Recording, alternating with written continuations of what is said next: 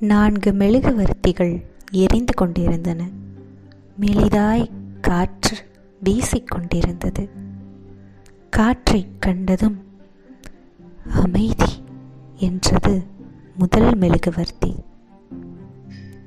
ஐயோ காற்று வீசுகின்றதே நான் அணைந்து விடுவேன் என்று பலவீனமாக சொன்னது. காற்று பட்டதும் அணைந்து விட்டது.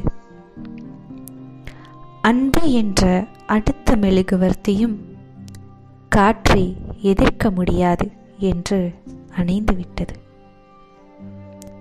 அறிவு என்ற மூன்றாவது மெழுகுவர்த்தியும் காற்றை எதிர்க்க முடியாமல் அணைந்தது. நான்காவது மெழுகுவர்த்தி மட்டும் காற்று வீசிய சில நொடிகள் போராடி ஜெயித்து விட்டது அப்போது அந்த அறையில் ஒரு சிறுவன் நுழைந்தான்.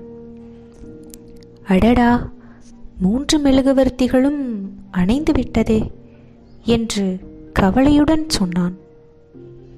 அதற்கு எரிந்து கொண்டிருந்த நான்காவது மெழுகுவர்த்தி சொன்னது வருத்தப்படாதே நான் இருக்கின்றேன். என்னை வைத்து மற்ற மூன்றையும் பற்ற வைத்துக்கொள் என்றது.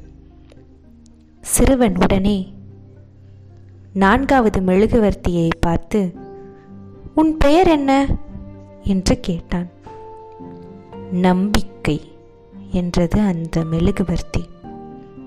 நாம் எப்போதும் வாழ்வில் நம்பிக்கையை மட்டும் இழக்கக்கூடாது.